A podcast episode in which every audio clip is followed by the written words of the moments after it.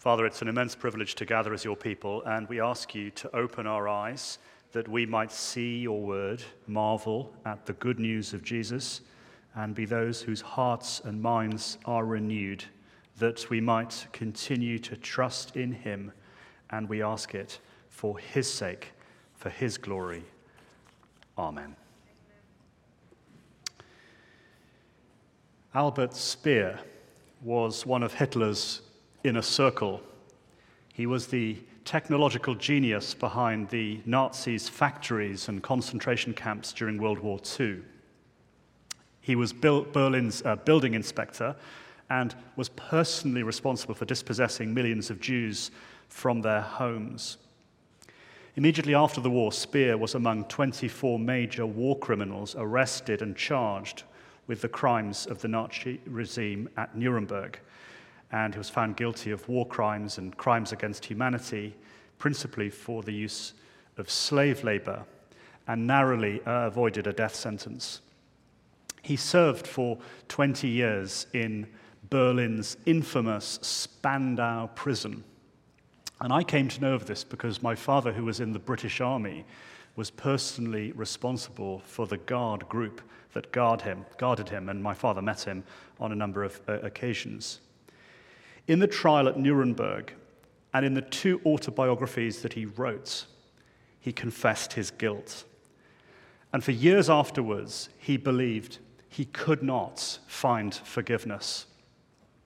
In an interview with ABC, he said this I served for 20 years, and I could be entitled to have a clear conscience after serving my punishments.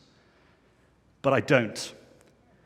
I cannot get rid of my guilty conscience. The interviewer pressed him You really don't think that you will be able to clear your conscience? He said, No, I do not believe that will be possible for me.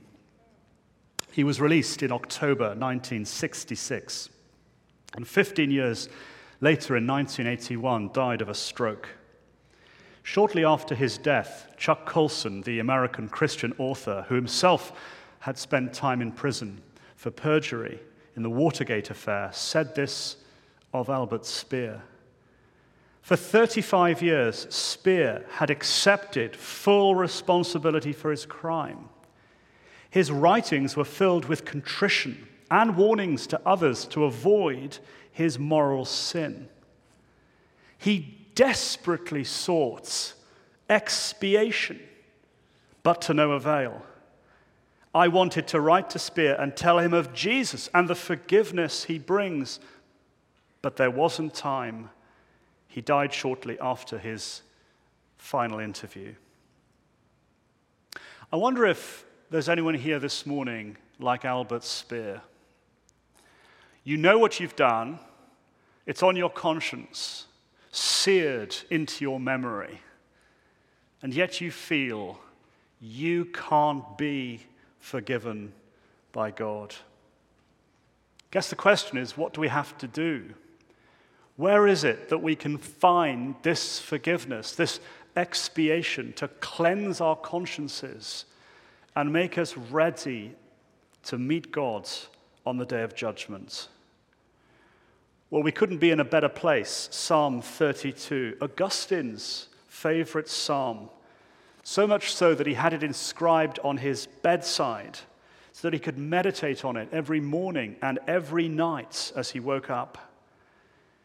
He wrote, The beginning of knowledge is to know oneself a sinner. Luther loves this psalm. In fact, he calls it a Pauline psalm.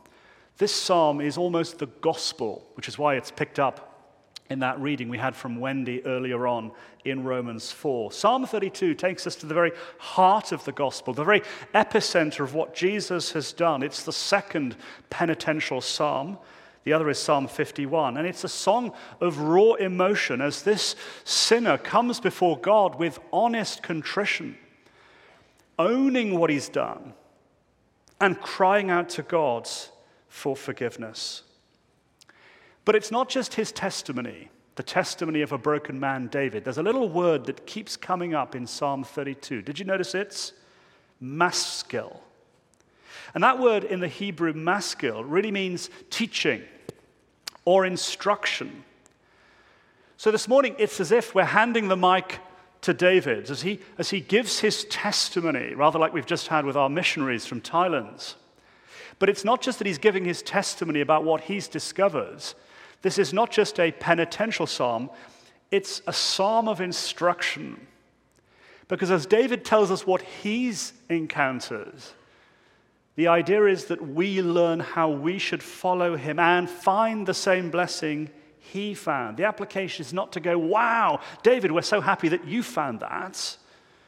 Rather, it's to go, wow, I need that too. And I'm going to follow David to find this great blessing for myself.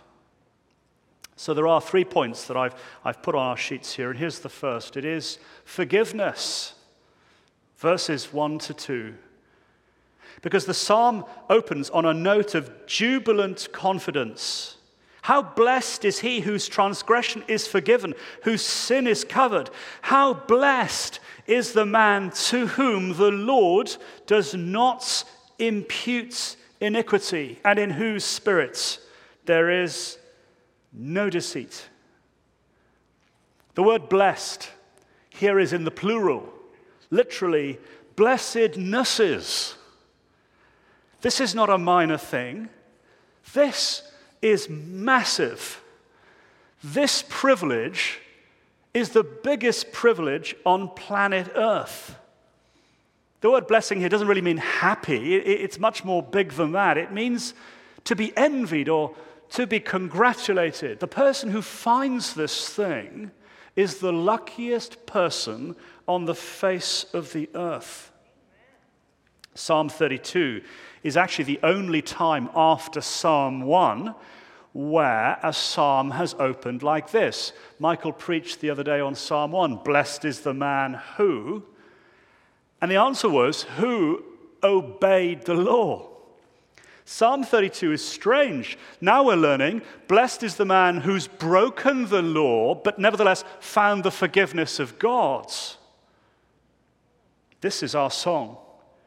This is a sinner's song. It's got your name written on it.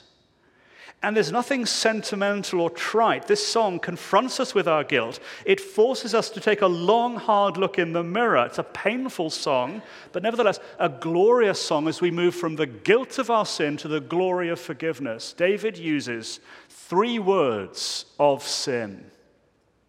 First, transgression.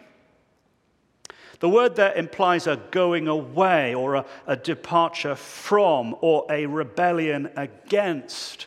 This is what makes sin so dreadful. It's not that in sin you let yourself down or you let your kids down or hurt others.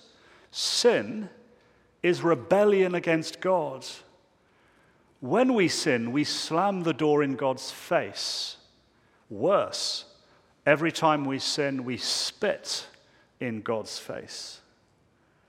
Psalm 32 is the other Psalm 51. What's David doing? Is he thinking back to the affair or the murder of Uriah or the attempted cover up or was it the collapse of the kingdom? Listen to this by Alexander Maclaren, the commentator. You don't understand the gravity of the most trivial wrong acts when you think of it as a sin against the order of nature or against the law written on your heart or as a breach of the Constitution, you've not gone to the bottom of the blackness until you see that sin is a flat rebellion against God. Every time I sin, I'm slamming the door in God's face slapping God in the face, spitting at God in his face. Transgression. The second word is sin. Sin here in the original Hebrew involves a missing of the mark, rather like my darts down in the basement, or archery. It's borrowed from that world. It's a missing of the mark It's a failure to hit targets. It is that we can't be perfectly righteous. We cannot do it every time we miss the mark of God's law. And the third word is iniquity. This word in the Hebrew involves corruption or a, a crookedness or a, or a twistedness. We are perverted, compromised, sullied, dirtied. And each of these words gives us a, a, composite doctrine of sin. If the first word, transgression, describes my rebellion against God, the second word, sin, is my relationship of rebellion to his law. And the third word, iniquity, is my relationship of rebellion in relation to myself. If the first word, transgression, implies that I deliberately err through my own deliberate fault, the second word implies a negligence or weakness. But taken together, we have a very dark picture of who we are, which the Book of Common Prayer describes in the confession. Listen to this. Almighty and most merciful Father, we have erred and, way, uh, we have erred and strayed from thy ways like lost sheep. We have followed too much the devices and desires of our own hearts. We have offended against thy holy laws. We have left undone those things that we ought to have done, and have done those things we ought not to have done, and there is no health in us. So there's the doctrine of sin. But the psalm doesn't end there. Because what David now does is he moves from our sin to the solution, if you like, from our guilt to the atoning work of God, as now three words follow of what God has provided.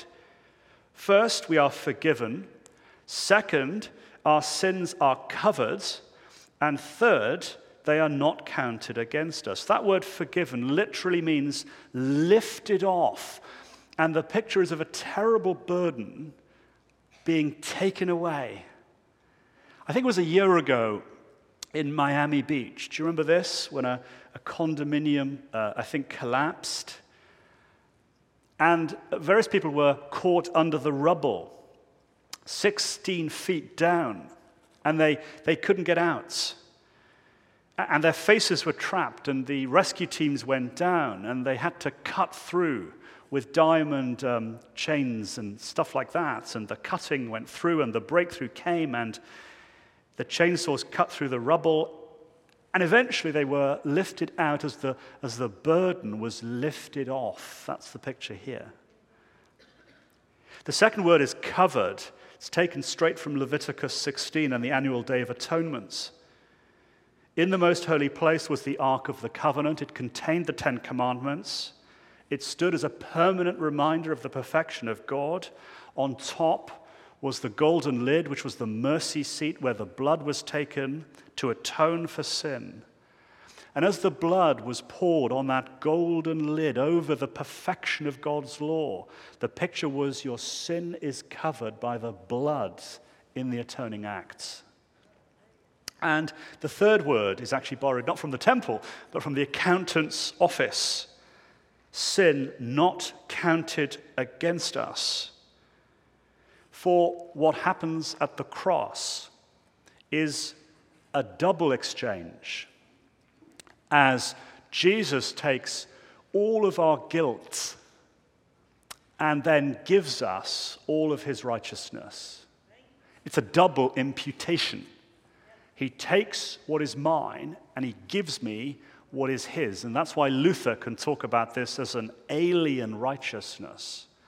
Today, if you're trusting in Jesus Christ, you have a perfection, a righteousness that you could never attain here on planet Earth.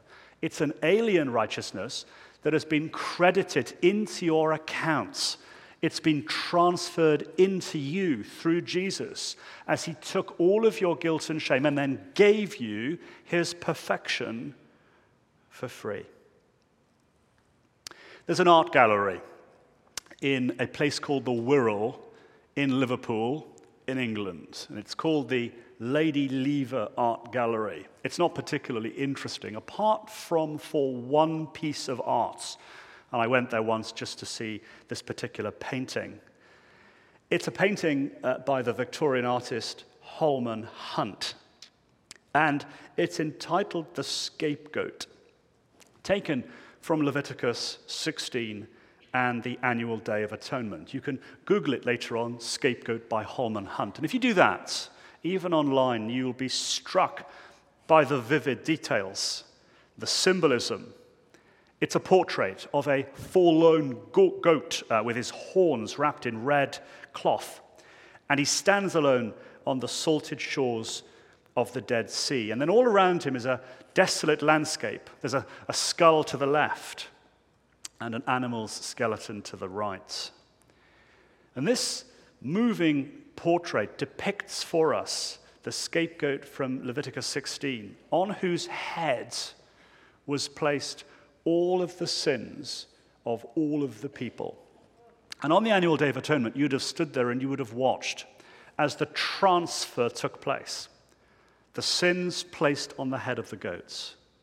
And then you would have watched as a man appointed took that goat outside the camp. And you would have watched as the goat was led away. And you would have thought to yourself, there goes my sin. And it would have got smaller and smaller. You would have got your binoculars out and watched it as it disappeared on the horizon, going, going, gone, gone forever. And that's what happened at the cross. As Jesus died at Calvary, we watch our sins going, going, gone. I don't know who you are or what you've done, but whoever you are, wherever you've been, whatever you've done, no matter how heinous, vile, or disgusting, gone through the saving death of Jesus, the scapegoats He's taken them away forever. Well, there's our first point. It's extraordinary, verses 1 to 2. Forgiveness. But interestingly, the psalm that, that could end there doesn't, because there's something else. And I'm calling it verse 3 to 7 testimony. And the reason the psalm can't end in verse 2 is because even though we know the glory of the gospel, we struggle to be honest to God about our sin. We're tempted to think of ourselves as better than we are and to cover up our sin. We don't trust grace. And that was David's problem, which is why we are handing him the microphone now as he gives his testimony to how it was that he came to the gospel the hard way. There's a repetition, actually, of the word cover in verse 1 and 5. And it's very striking because there are two ways to live, there are two ways to go. It's black or white, and A or B. Here's the deal. Either we can try to cover up our own sin ourselves, or we can turn to God and allow Him to cover our sins through atonement. Which way will you go? Will you try to cover up your sin yourself, or allow God to do that through the blood of Christ at the cross? Because David tried to do the first. Let's see how he got on. When I kept silent, my bones wasted away through my groaning all day long. For day and night your hand was heavy upon me. My strength was dried up as in the heat of the summer. David tried to pretend, I'm not that bad. But the denial didn't work. It was counterproductive, spiritually speaking. It left him exhausted and his conscience even more burdened. The picture in verse 3 is of deep mental anguish, a seared conscience, psychosomatic torments, and physical pain as he describes the trauma of this cover up. But the pictures are awful. His bones were wasting away. Uh, the phrase is borrowed from clothes wearing thin. His strength was dried up as in the summer, like a, like a parched man with no water in the Sahara deserts. The blistering sun was coming down, and it was relentless as day and night. It went on and on, this guilt, this terror. David was like a man, I suppose, who walks into the doctor's office and he says to the cardiologist, I'm fine. I don't need your help. And the cardiologist says, Well, I've got the blood results. We've done the x ray and the scan, and you need a triple heart bypass. No, says the patient. I'm fine. No, says the cardiologist, unless you get the surgery, in my view, you'll be dead this time next month. Yet, people hate being honest to God. George Bernard Shaw once said this I love Christianity, but I hate Christianity. And he was in a meeting where the gospel was being explained like this, and he stormed out saying, I will pay my own debts because we hate to be saved by charity. David's trying the cover up. Nathan the prophet has already told him the truth. The lights have been turned on, full exposure. And it leads to repentance. But verse 4, Selah. It's a strange word, that word Selah. It's actually a note to the music director, to Nancy, as we sing this song together. And as we sing this psalm, as we come to this truth, Selah, it literally means stop, pause, think about it, meditate on this. Learn the lesson from David. Stop trying to cover up your sin. Come to Christ for forgiveness. Because everything changes now in verse 5. And if your Bible is open, have a look at verse 5. It's the central verse, it's the pivotal verse, and it's the longest verse and it's the longest verse for a reason. Because it's the most important verse, it's the teaching point, it's the application, it's the truth. I acknowledged my sin to you and my iniquity, and I didn't hide. I said, I will confess my transgressions to the Lord, and you forgave the guilt of my sin. There's a long build-up. I acknowledged my sin to you and my iniquity, and I didn't hide. And I said, I will confess my transgressions to the Lord. And the answer from heaven is so simple You forgave the guilt. We've talked about Lady Macbeth, but she's one of the most tragic figures. She's involved in the cover up, the murder of Duncan, a controlling and manipulative ice queen. She's involved in the death of Duncan. And one of the most tragic moments in the whole play, which really is the tragedy of Macbeth, is when she realizes she can't atone for her sin. And if you know the play, she utters, What's done cannot be undone. And then, probably one of the most awful lines in the whole of Shakespeare All the perfumes of Arabia will not sweeten this little hand. The hand that was involved in the murder cannot be sweetened. Contrast that tortured conscience then with the joy of the hymn writer. Listen to this My sin, oh, the bliss of that glorious thought. My sin, not in part, but in whole, is nailed to the cross, and I bear it no more. Praise the Lord. Praise the Lord, O my soul. This forgiveness is comprehensive, this, this forgiveness is immediate. Note the connection. I acknowledged, and then I am forgiven. There's no gap, no pause, there's no conditions.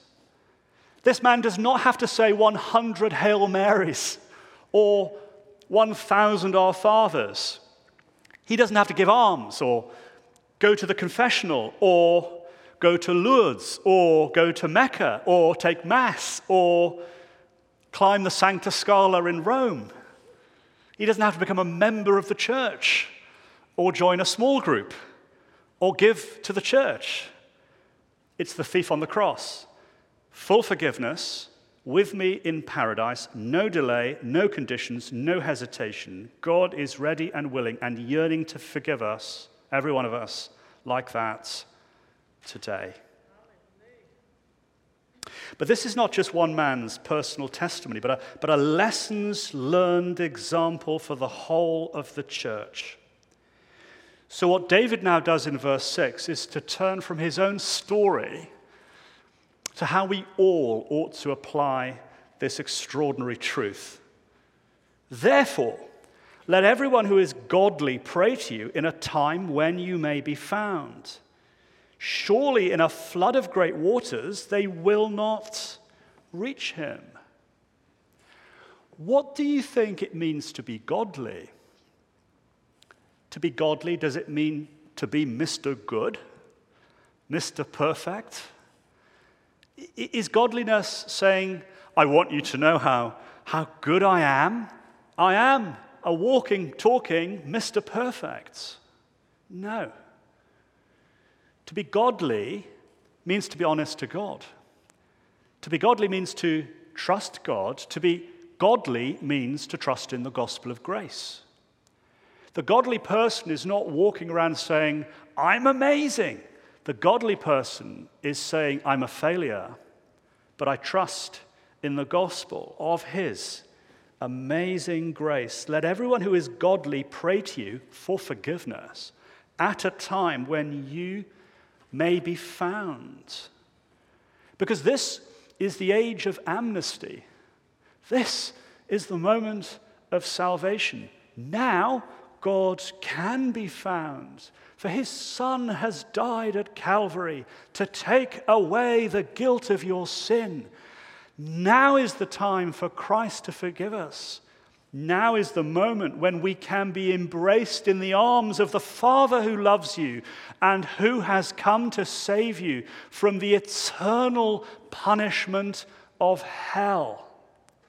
Now is the time he can be found, but there will be a time when his saving grace cannot be found on the day of judgments, in eternity future. When the waters rise, the tsunami of judgment is coming. The appeal of the psalm is to turn to Christ, to trust in him now with urgency while the gospel can save you through the merits of his saving grace. Probably one of the most famous preachers ever, he happens to be from Wales, was Martyn Lloyd-Jones. You can buy his books, even listen to his sermons still. An amazing preacher of the gospel.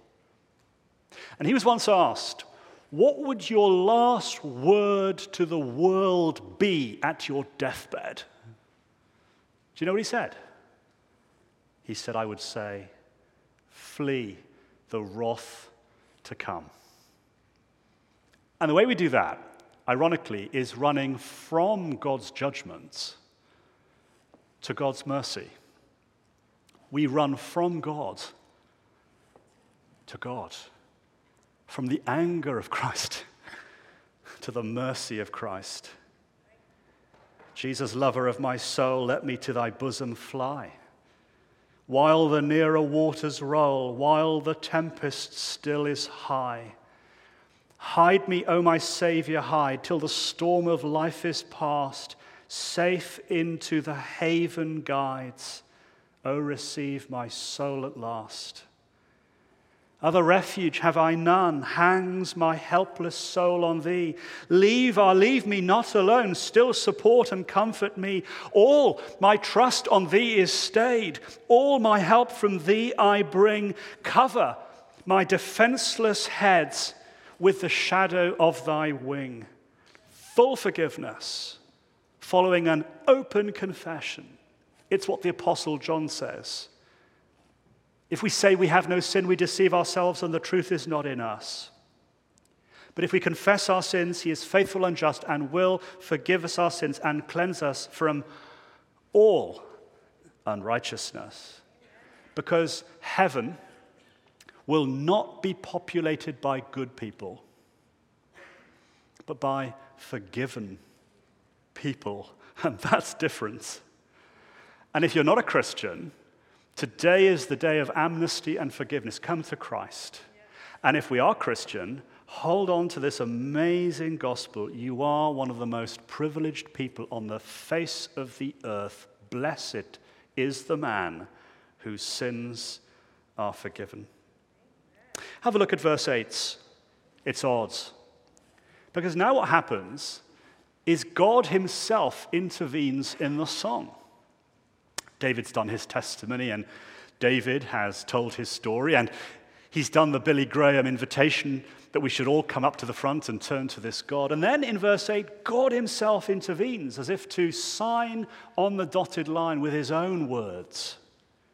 I will instruct you and teach you in the way that you should go. I will counsel you with my eye upon you. Verse 9 Do not be as the horse or the mule, which have no understanding, whose trappings include a bit and bridle to hold them in check, otherwise they will not come near to you. God is speaking now. He's instructing us in the way that we should go. And the you in verse 9 is plural. The picture is borrowed from the comedy section. Here's a, a donkey or, or, or a mule.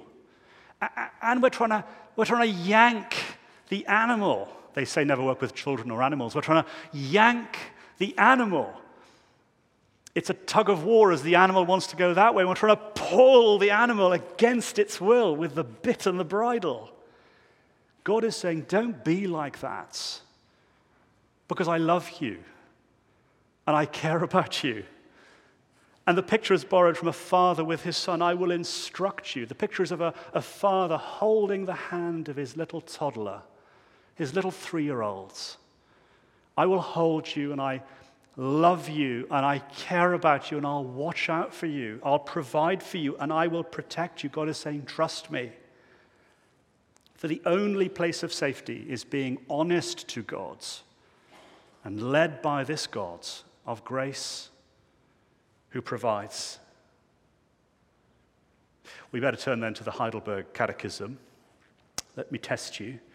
Question two What do you need to know in order to live and die in the joy of the comfort of the gospel?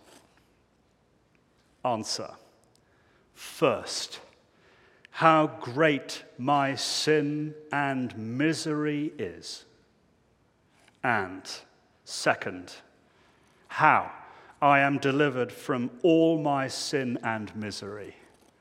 Third, how I am to be thankful to God for such a deliverance. So the psalmist concludes in verse 7 with joy and confidence. It's emphatic. You're my hiding place. Wouldn't that be a great title for a book by ten Boom. He's not saved by the skin of his teeth. It's a mighty triumph. You surround me with the shouts of deliverance. And we look back to the death and resurrection of our Lord Jesus Christ. This is a lessons learned psalm forgiveness, testimony, and verse 8 to 11, invitation. As in verse 10, it ends with a Proverbs like statement of wisdom. Many are the sorrows of the wicked, but the steadfast love of the Lord surrounds the one who trusts in him. Be glad, rejoice, shout for joy, you upright in heart. Ours is a merciless cancel culture. And the deal is if you mess up in your past and they find out, you're cancelled. Doesn't matter who you are Prince Andrew, Donald Trump, anyone. If you mess up in your past, the terms and conditions of this culture, you're cancelled, depersoned, gone, finished forever. How beautiful is the kingdom of God. How amazing is the grace of Jesus Christ. Whoever you are, Prince Andrew, Donald Trump, whatever you've done, Albert Speer, full forgiveness forever. Not only as our guilt is taken away, but the righteousness of Christ given to us, the application, rejoice. And as I finish, let's ensure that not only is this applied to me personally, but that this becomes true of our church culture. We don't want to be a culture of Pharisees, Mr. Good, little Mr. Perfect. I'm not. We want to be a church culture, a hospital of sinners, where we can be honest about our failures as fathers and mothers and children, whoever we are, and a culture of saving and amazing grace. Blessed is the one whose transgression is forgiven, whose sin is covered. Blessed is the man against whom the Lord counts no iniquity, and in whose deceit there is no sin.